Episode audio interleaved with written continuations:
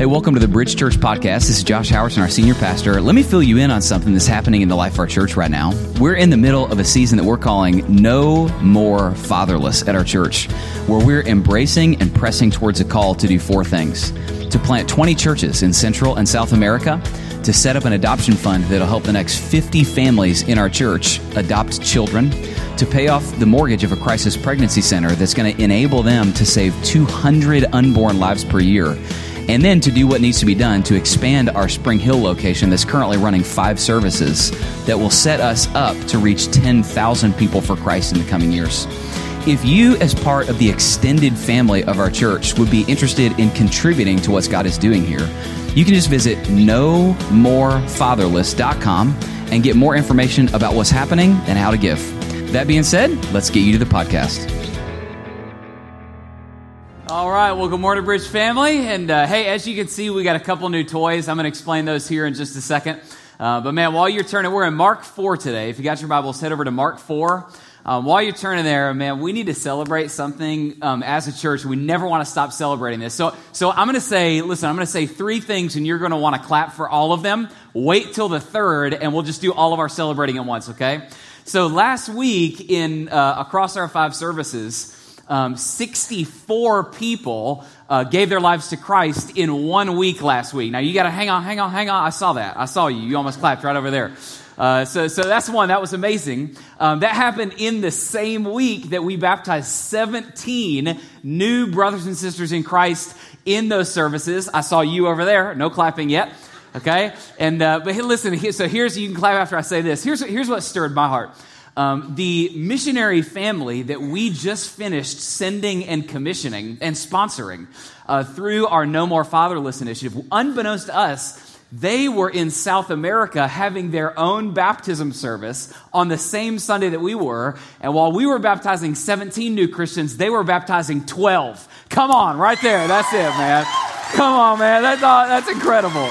So, dude, we just want to uh, just absolutely praise Christ for the work of the gospel among the nations. And uh, golly, just absolutely overwhelmed by that. Now, let me explain a couple things. We have some new toys going on today. I'll get to this in a second. Uh, one thing that's happening today, this is going to be especially helpful for people who end up behind the poles, like my precious little wife over here. Uh, this is uh, we obviously we are right now laying all the groundwork for our Columbia campus plant that's coming up at the beginning of, uh, of 2018. And we are super excited about that. Um, obviously, what we're doing there is the, there's going to be a feed of the service here into the Columbia, the teaching portion of the service, into the Columbia plant. And so we've had to get all that audio visual uh, technology ready, and now it's ready. And uh, we want to just start using that in our services, just help help people, especially in the back, that kind of thing. And so, on the count of three, can you please help me welcome in the technology that will make the Columbia campus possible. One, two, three. Boom, man. Golly. Just three times the handsome, you know? Three, there it is, right there. And here's what this guy is. Well, this is my new little toy right here. What this is, is honestly, this will help me uh, uh, show and teach the Bible uh, in a way that I haven't been able to until now. So what I got here is it's like an on-stage little touch screen. It's fun. Someday you can come here and play with it sometime after a service touch it once and I just advance it forward so I can show you things like Bible verses here and point to little words and all that cool stuff. Uh, you know, I like charts. You know, I love charts. So if I want to stick a chart up there, then I can just boom, there's a little chart. I can do that from an old sermon. Well, let's see what else is on here. Oh, how did that get on there? where, where did that come from? Let's definitely get that off there. Oh, man. Look at these shorts right here, and then let's get to something far more serious. Oh, wait, that's Matt without a beard. That's Pastor Matt minus beard. So there it is. I was really excited to do that today. And uh, so we've got that. That'll, that'll just be available right there. Wasn't that amazing? We just been excited about that. Well, here's where we are today. We are uh, in the second week of a series that we're just calling He Shall Be Called. He shall be called. It comes from Isaiah 9 6 where it says about Jesus that of his government and power there will be, uh, it, it will always increase. And then it says, and his name shall be called Wonderful Counselor, Mighty God, Everlasting Father, Prince of Peace. And so each week of the series, what we're doing is we're focusing in on one of those names or titles of Jesus. And today, uh, the one we're getting to is Mighty God. And right now, you may be going, man, mighty God, it, you know, it's a little more theological, a little more heady. How does it actually affect my real life? Well, it affects your life tremendously. And let me explain why that is. Um, I'm getting ready to preach a passage about Jesus calming a storm. And uh, it doesn't take a uh, Bible scholar to figure out we're probably going to talk about Jesus calming the storms of our life. Um, but here's what I want to say. In Mark 4, what it tells us, I'm going to read it here in a second. In Mark 4, what it tells us is that there was a storm that came upon Jesus and his disciples, it says, suddenly. It says the storm came suddenly. Now, there's a reason for that because of all the geography of Galilee where Jesus was. But let me just point this out to you. Uh, what you are going to notice is that the storms that come into your life, they come extremely, extremely suddenly, and they're often extremely unexpected. Uh, so, first of all, some of you here, these are stories I've heard in our church in the last month.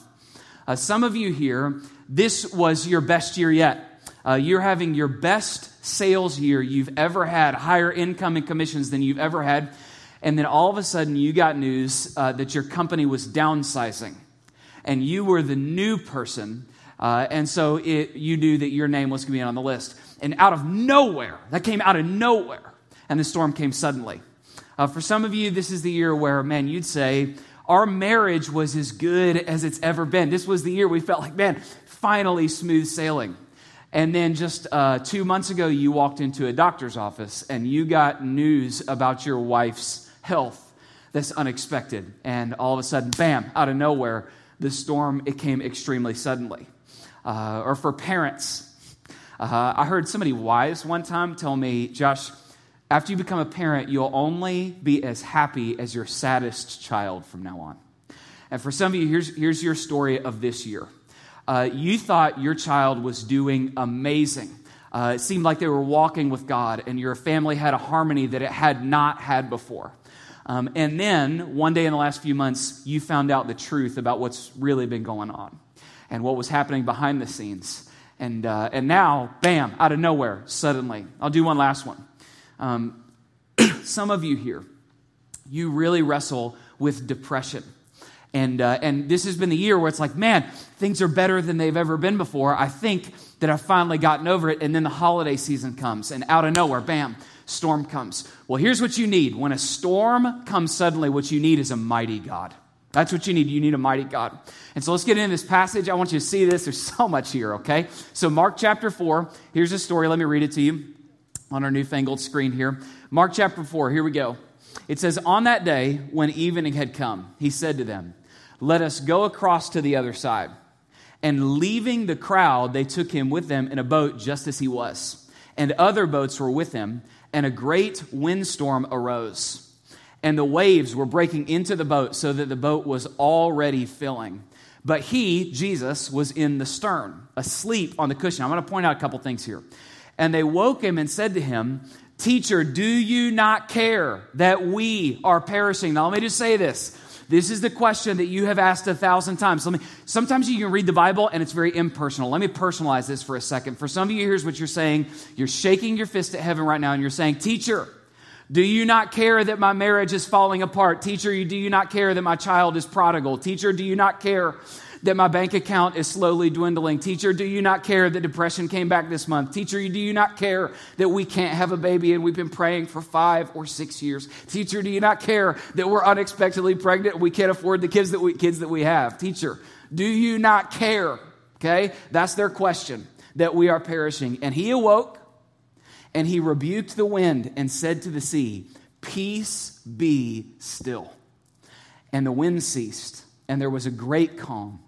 And he said to them, Why are you so afraid? Have you still no faith? And they were filled with, now I want to point this out, I'm coming back to this. They were filled with great fear. Now I just want you to notice this. Did you notice they had fear when there was a hurricane, but after Jesus calms it, they've got great fear? That's very interesting. And said to one another, Who then is this that even the wind and the sea obey him. Okay? Now that's what I want to talk about today. Who then is this? That even the wind and the sea obey him. Really quick, here I need to start here for you Bible nerds. You're going to love this. What this passage does is it is a perfect, what theologians call Christology. Now, some of you like, Josh, why do you got to use the word Christology? I don't even know what that means. Here, so here's what I always say I say the same thing If you can learn the language to order at Starbucks, I can use theological language in the church, okay? If you can figure out what a unicorn frappuccino is, you can figure out what Christology is, okay? What you have here is a perfect Christology of Jesus. This passage, it clearly points out both, listen, listen, it points out both Jesus' humanity and Jesus' deity. The fact that he's sleeping, the fact that Jesus is asleep in a boat, in a boat in a hurricane, it shows that he's exhausted. That points to the very real humanity of Jesus. And some of you just need to grasp this. Do you understand how very viscerally human Jesus was? So just, just put this in your head. Jesus was a dude. Uh, Jesus got tired. When Jesus was a baby, he pooped in his diapers. Uh, Jesus, as he grew, the Bible tells us he grew in wisdom and knowledge. Do you, do you realize this? Jesus learned stuff as he was growing older. Uh, Jesus couldn't lick his own elbow, okay? You know, he was a human. So, I, so I'm, I'm going to see it later in the sermon. You're going to try to sneak it. Couldn't lick his own elbow. Jesus got hangry. He got hangry, but in his hanger, he did not sin. So all of this, Jesus was very real. He was a human, okay? But so his sleeping shows his humanity, but the calming of the storm, it shows his deity. Now, right here, some of you guys right now, you're like, wait a second, Josh. How does Jesus calming the storm, how does that show his deity? Didn't Christians 300 years after the New Testament sort of make up the deity of Jesus? Okay, fine. Well, let me ask you this question. Why does a hurricane listen to Jesus when he issues a command? Um, have you ever thought about this? How did God create the world in Genesis 1? Remember, in Genesis 1, what's he do? He uses his voice. Uh, there was a time in eternity past where the voice of God boomed out and said, Let there be light, and photons obeyed. Uh, there was a time where God said, And let there be an expanse in the midst of the sea, and mountains said, Yes, sir. Um, and then in Genesis, uh, the end of Genesis 1, there was a time when, when the Lord said, um, Let us make man in our own image, and proteins obeyed him and fused together. Now, you fast forward to Mark 4, and Jesus, think about this, he creeps up to the edge of a boat, and with a little anger in his voice, he looks out at a hurricane and he says, Peace, be still. And in that moment, a hurricane stopped and it said, I recognize that voice. And what happened in that moment is it recognized the voice of its maker. You see that? Um, yeah, I pointed this out earlier that when the hurricane was there, the disciples had fear. When Jesus calmed the storm, they had great fear. Do you know why? It was in exactly this moment that they realized that Jesus was not just from God or like God, but that he was God. And that was terrifying to them, more terrifying than a hurricane. Now, listen, what you've got to understand is that when a storm comes into your life, if you do not grasp simultaneously both the humanity and the deity of Jesus, you're not going to make it. Let me show you how this works, okay? So you've got his humanity and you've got his deity. The fact that he's sleeping shows his humanity. The fact that he's calming, it shows his deity. Uh, his humanity means that he knows how you feel. His deity means that he can actually do something about it. Uh, his humanity what that does is it produces intimacy it produces intimacy in us. Do you realize that jesus can look at literally anything that comes into your life and he can with a genuineness say i understand how you feel. And his deity produces an awe a type of healthy fear. Now let me press in uh, as your pastor let me press in as your pastor for a second. You probably depending on what spiritual background you come from you probably grasp one of these far better than you grasp the other. So, so, here's how this works. Some of you grew up in extremely angry, legalistic churches that produce this view in you of a high, distant, angry judge God. And what's happened in you is you grasp his deity, but not his humanity. That's what happens in you. So, what that does is that produces awe, but no intimacy. Now, that's, that's, a, that's a few of you. What is far more common in our culture is for us to grasp his humanity, but not to fully grasp his deity. And here's what happens when that happens, okay? If you do that, you're gonna have intimacy but no awe. So think about this. Here's, here's how this works for us. For us, what happens is when we think about Jesus, we think about Jesus in our culture. Uh, we think about Jesus is, how do we, what do we say? Jesus is my homeboy, right? Uh, Jesus is my pal. Uh, the Matt Damon movie that came out when I was in college, Dogma, they produced the buddy Christ, right? Jesus is low, he's small, he just sort of winks and smiles at whatever we do. Well, listen, what we see in the Bible is that truly knowing Jesus produces both an intimacy and a healthy fear. Now, to press this home, I want you to understand this a fear of Jesus. Think about how this worked in the life of the Apostle John. Okay, we know that the Apostle John was more intimate with Jesus than maybe any of the other disciples. Have you ever noticed this? Have you ever noticed that the Gospel of John, John never says his own name, he just inserts the phrase, the one whom Jesus loved. Little arrogant, right? He said, Man, the one, I'm going to start putting that on my email signature, by the way. Josh Howerton, lead pastor, the one whom Jesus loves. That, that's what I always say. He's very intimate. Uh, I'll do you another one. Have you ever noticed? We know from the, the gospel, the, the gospel account in John, that during the Last Supper, John was reclining his head against the chest of Jesus. Now, listen, I don't have very many friends that do that when we eat meals together, and by not very many, I mean not any. But John and Jesus had an incredibly intimate relationship. So, let's think about this. In the book of Revelation, John sees Jesus for the first time since they walked together on earth. Knowing how intimate they were, how do you think their reunion went? Do you think that uh, John slapped Jesus a big high five? Did he just run up to Jesus and say, Jesus, come in for the bear hug? Uh, did he give Jesus a quick fist bump? What do you think the reunion was like? Let, let me show you. Let me read it to you. This is what happened. When I saw him, I fell at his feet as though dead. That is the type of awe and healthy fear that truly knowing Jesus produces in us. So, listen, let me press this into your life really quick. Why are you, this, this right here is why you might be so casual and unmotivated in your obedience. You have never seen Jesus as mighty God. Here's what we say we say things like, man, a small obedience just isn't a big deal. I'll get serious about obeying him later. I prefer my sexual preferences to his will. Listen to me, guys. Guys, hurricanes obey him. Who are we to not obey him? More trembling and a little less casual swaying might be good for our worship gatherings. Do you understand what I'm saying? Knowing Jesus produces a healthy fear in us that is in awe of his lordship. Now, listen, if you do not understand this, it's, it is exactly forgetting the hugeness and the power of Jesus that produces fear in our life when storms come. Let, me show you how this works. Have you ever noticed in this passage? Look down at the passage. Have you ever noticed that when Jesus wakes up, he seems, there's a, it seems like there's a bit of an edge to Jesus. Uh, why are you so afraid? And then he calms it, and then he looks back at them and says, Man, do you guys still not have any faith? Well, think about this for a second. Where do you think that Jesus' anger and edge comes from in this passage? Uh, by the way, it wasn't just because he got woken up from a nap. Uh, but there is nothing worse than being woken up from a nap, especially in this passage. They wake him up with a stupid question. Everybody knows what it's like to be woken up with a stupid question. Uh, not, not that this. So here's my favorite one. Uh, hey, are you asleep? Okay. It's like, man, I want to wake up and punch him and say, hey, man, are you bleeding? Oh, I thought this was stupid questions hour. You know, whatever. whatever. But Jesus, when he wakes up, why do you think when Jesus wakes up from his nap that he's got an edge to him? Do you know why?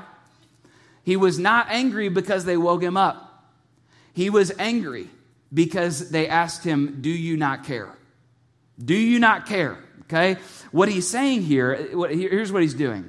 What he's saying here is he's saying, Do you understand where your fear is coming from? What you have to understand is that you, whatever you have in your life, your fear is coming from one of two places. Listen, it's coming from one of two places. Either you are doubting God's power over the storm, or you are doubting God's commitment to you in the storm. Those are the only two places that your fear can possibly come from doubting God's power over or doubting his commitment in. Now, listen, okay? Doubting his power over. Let me just say this really quick. We believe a lot of things that seem insane to people who are not Christians. If you are a Bible believing Christian like me, believes this thing cover to cover, word for word, all the way, I want you to think about some of the insane things you believe. You believe that God created man out of dirt. You believe that he took a rib out of a dude and turned it into a naked woman. And then the man woke up, saw his naked wife, started singing a song. That totally makes sense to me. He says, Whoa, man, all that stuff. Believe all that stuff. Talking snakes, everything. Jonah. You believe the story of Jonah. People think that's insane. Uh, one, of my, one of my favorite little stories. Uh, there's a teacher with a student who is a Christian in their class. And the teacher uh, knew this, and the teacher said, Hey, man, you understand that Jonah isn't real. How could a fish swallow a person? And the student said, Well, I don't know. When I get to heaven, I'll ask him. And the teacher just sarcastically just said, Well, what if Jonah isn't in heaven? And the, the student said, Well, then you can ask him. you see? So, this, so listen, I want you to think about this. Think about all of the things, just real quick. Think about all of the things that you believe. So you believe dirt, talking snake, Jonah, resurrection of the dead. You believe all those things. Now listen, think about this for a second. So you're telling me you believe that God can split this, the Red Sea, but he can't take care of your rent. You believe that God can resurrect dead marriages, but He can resurrect dead bodies, but not dead marriages. Are you kidding me? What we're seeing here, this is what we're seeing. We are seeing right here, you, you are, listen, you are not afraid because God is asleep on you. You are afraid because you are asleep on God. That's what's happened. So, one, you can doubt his power over the storm. Now, listen, number two, you can doubt his commitment to you in the storm. Now, remember, I said this earlier. Do you know why Jesus was angry when he wakes up from this nap? He was not angry because they woke him up from a nap and asked him a dumb question. He was saying, Listen, you have permission to wake me up. You do not have permission to pretend like I don't care. That's what he's saying, okay? Now, um, you may never have noticed this about this passage before. This is one of my favorite parts of that passage. Bible scholars for centuries have noticed that there is an almost direct parallel between Mark chapter 4 and Jonah chapter 1. Have you guys ever noticed this? So remember, in Jonah 1, the story is almost the exact same. Bunch of people in a boat. There comes a sudden great storm. In both stories, the central figure is asleep in the boat. In both stories, the passengers wake them up. They even, listen, they even use the same language. In both stories, they say, We are perishing. And in both stories, God calms the storm suddenly and miraculously. Do you know what the one big difference is? In Jonah 1, they calm the storm by tossing Jonah over the side into the ocean. But in Mark 4, Jesus just speaks a word. Why the difference? Why is Jesus not tossed into the ocean and into the storm? Or is he? See, it's, it's really interesting. Um, throughout the Bible, the ocean is a symbol of God's judgment and wrath, okay? So, for instance, uh, you remember the story of Noah. In Noah's story, God's wrath is when the ocean covers the earth. Um, in the book of Revelation, this is why all of the evil empires rise out of the ocean, because it's a symbol of God's wrath. This is also why in the book of Revelation, it says that in the new heavens, there won't be any seas anymore. Uh, some of you don't like that. That doesn't mean there won't be any beaches. What it means is that there won't be any of God's wrath. Now, do you understand what I'm driving at? Was Jesus tossed into the ocean? Yeah, he was.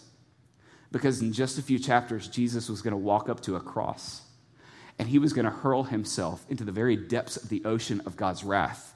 And he was going to do that for you so that every storm you ever experience would be calmed. Do you understand? You, you have no idea God's commitment to you in the storm of your life. Okay, you have no idea. My favorite passage, Romans 8, is one of my favorite chapters in the Bible.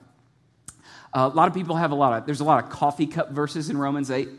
But I, feel like nobody understands what the best verse in Romans 8 is. The best verse in Romans 8 is not Romans 8 1. There is therefore now no condemnation for those who are in Christ Jesus.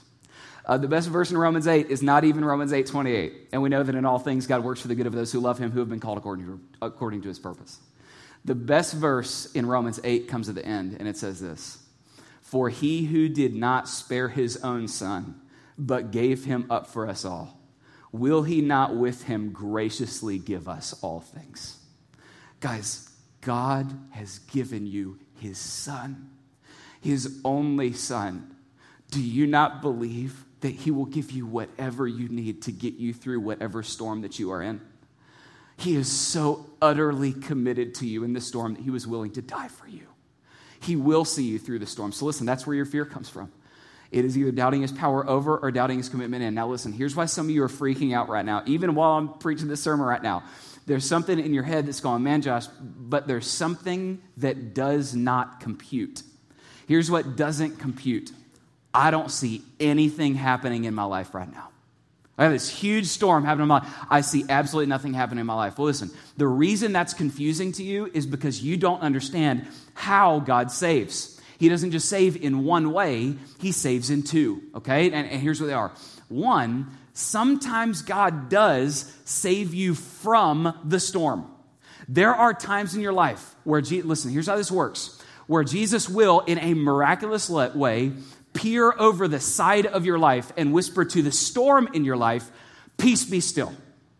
And it will be calm. Now, listen, let, let, me give you guys some good news. If you got a big problem in the room, let me give you some bad news and some good news. Okay, you got a really big problem in, in the room. Here, here's, here's bad news and good news. Here's the bad news you got a really big problem and you can't do anything about it. That's the bad news, okay? But here's the good news, okay? And this is what I've learned from seven years of theological studies four years Bible college, three years postgraduate work in seminary. This is just amazing insight into the Bible. I'm going to blow your minds. Here's what I've learned. Lo, these many years of Bible study, here's what I've learned. Every miracle starts with a problem. Oh, yes. That is worth seven years right there of theological studies. Every miracle starts with a problem. So here's the bad news. You got a big problem that you can't do anything about. Here's the good news. You're a candidate for a miracle. Every single person in this room, you are a candidate for a miracle. I love in this story that they come and they wake Jesus up. Do you realize this? Have you ever noticed whenever Jesus is telling parables about prayer, it's always a parable about a kid waking up somebody or a widow waking up somebody? Do you know what God is saying? He's saying, Come wake me up. You got a problem? Come wake me up. Call on my name in prayer and see what I will do. I will open heaven for you sometimes. I will split red seas. I will speak peace be still to hurricanes. And I am the God that is on your side. So, man, call on his name in prayer. And sometimes what God will do is he will save you from the storm, okay? But listen, that is not always or even the most common way that God saves us when storms come in our lives. And this is what we don't want to hear, but it is what we need. Sometimes he saves us in the storm. See, sometimes God looks out at the storm and he says to the storm, Peace be still. But sometimes Jesus looks at you and he says to your soul, Peace be still. Sometimes God calms the storm, and sometimes he wants to calm you in the storm. You, right now, honestly, here's a question you might have been asking this entire sermon. You may be going, Wait a second, Josh. So, if this is true and God's so committed to us and has such a great power over all of the storms, well, then, why do storms come into my life? Here's what you have to understand there is something more important to God than you living a storm free life. He wants you to have your feet fixed firmly on the realization of the faithfulness of your God. That's what He wants more than anything. So, what He will do is He will listen. People get, listen, they get so caught up on this complex theological question Josh, does God cause the storm? Or does he, in his sovereignty, allow the storm? Which one is it? Does God cause it or does he allow it? Now, listen, I've preached a lot of sermons on those things. I'm not even going to answer that question this morning. It confused everybody. You may be asking, did God cause this storm or did he allow this storm? Listen, that's not what's important right now. What's not important, it's not important, did he cause it? Did he allow it? Here's what's important. He always uses the storm. That's what he always does. Here's what you have to understand. It's in fair weather, the fair weather seasons of life, that we enjoy God, but it's in the storms of life that we come to know God. That's when you come to know who He is. And what He does is He will allow, He will cause, He will bring a storm into your life so that you can learn the might of your God over the storm and His sustaining power in the storm. He will do that to you because He loves you, okay? Um, there's a family in our church who was in my community group about three years ago. And, uh, and they had this happen. There was a very sudden, in fact, I, I, non I without names, told his story earlier in the sermon. Uh, and that had a great year at work. Career was going really well. This man was an engineer. And then 2000, was, there was a downturn. And, uh, and he suddenly lost his job.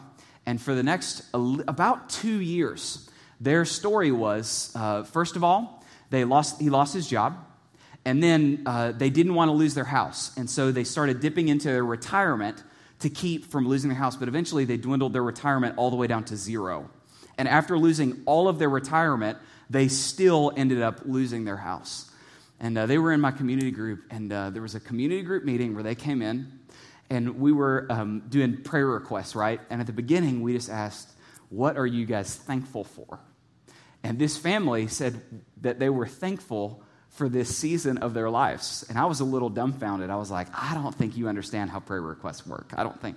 you know, and I just said, well, man, guys, tell me why you say that. And this is what they said. They said, man, we lost a job and our retirement and our house, but we found God. And we are so glad that this happened to us. Did you see what happened? It was in the storm that they came to know God. Now, listen, if you are in a storm right now, let me tell you what you need right now, okay? When these times come, what you have to do is you've got to keep your eyes above the waves. You have got to be somebody that is focused more on the face of your Savior than on the face of the storm. You need, listen, let me say it this way. You need your eyes in the eyes of your Savior, not on the eye of the storm. That's what you need more than anything else. Now, listen, let me give you a little analogy for how this works. Um, in a past life, I got a degree in literature, and so read a, a ton of literature when I was in college. There's a Robert Louis Stevenson short story that always grabbed me. Uh, and I read it when I was in college. It's a story about a bunch of sailors on a boat. And what happens is sudden storm, it's almost like Mark 4. Sudden storm comes, these experienced sailors, they're freaking out. They think that they're about to die in the middle of this raging tempest. And they're huddled in the hull of the ship. And then one brave sailor wants to figure out, are we going to die? And so he ventures out, you know, on this sort of the slick sea and slick ship up to the top of the boat. And then he sort of makes his way through this tempest towards uh, the captain of the ship who's sort of struggling with the wheel at the front of the boat. And he gets just close enough to see him and he shouts to the captain. And the captain turns around and looks at him and smiles. And the man turns around and makes his way back into the hull of the boat and he tells the other sailors, I have seen the face of the captain, and he smiled at me. All is well. All is well. And listen, what you have to do when this season comes into your life is you've got to peer through the storm and you've got to see the face of the pilot. You've got to look at Jesus and soak in everything that he says is true about you. So, listen, here's how this works you have to hear his peace be still over the wind and the waves. What you've got to do right now is you've got to say, This storm is loud, I am going to be louder. You've got to take the news of the gospel and you've got to make it louder than your problems in your life. You have to begin to preach to yourself. You have to say things to yourself like, I am not alone. Gethsemane shows me that. There is someone who cares for me. The cross proves that. My future is not hopeless. The resurrection declares that. My life does matter for a purpose in this world. Pentecost proclaims that. We have to look out at the waves and tell them that their days are numbered so that even if they last until our dying breath, they will be vanquished for all of eternity while we escape to the everlasting joy of the Father's presence. So even if you never get over it, it's not permanent. Why? Because resurrection is coming. Jesus is someday going to speak, peace be still. Listen, yes, he will speak, peace be still to, it, listen, here's how it works. Sometimes he says, peace be still to the storm. Sometimes he says, peace be still to your soul. And for every Christian, there's coming a day when the loving voice of your God will say, peace be still to your mortal body. And when that happens, everything sad will come untrue and he will wipe every tear away from every eye. And there will never be a storm again. And right now, what some of you need is you just, right now, man, your eyes are so focused on the wind and the waves. And you just need to get up and you need to see the face of your Savior. And so, right now, that's what we want to do. We want to meditate on that. We're going to sing a song that I love about this passage called Oceans. And if you could do this, if you go ahead and stand, I want to pray over you. If you go ahead and stand. And I want to pray that God would do this in your hearts right now. And so, Father, what I pray, I pray that right now you would go ahead and begin to do a renewing work in our church. I pray for hurting people who are here for whom the storm is very furious and very overwhelming. And so, God, would you please remind them of your might? Father, I pray that they would be so in awe of the power of their Savior that the storm starts to look really, really small. Father, would you please uh, have your spirit empowered voice, even in the midst of this service as I'm praying, penetrate the chests of men and women and speak peace, be still into hearts. Father, I pray that right now we would have a we would be empowered by the Holy Spirit to lift our eyes off of the storm and onto the face of our Savior. So that God, we might have the sustenance to walk through whatever this life brings. So, Father, please do it. Please do this work in our midst right now. Renew us. Renew us as we gather under your name. Father, press, please press the great truths of the power and the intimacy and the humanity and the tenderness of our loving Savior into our souls. Father, we love you. We commit ourselves to you in the name of Jesus, calmer of every storm. In his name we pray. Amen and amen.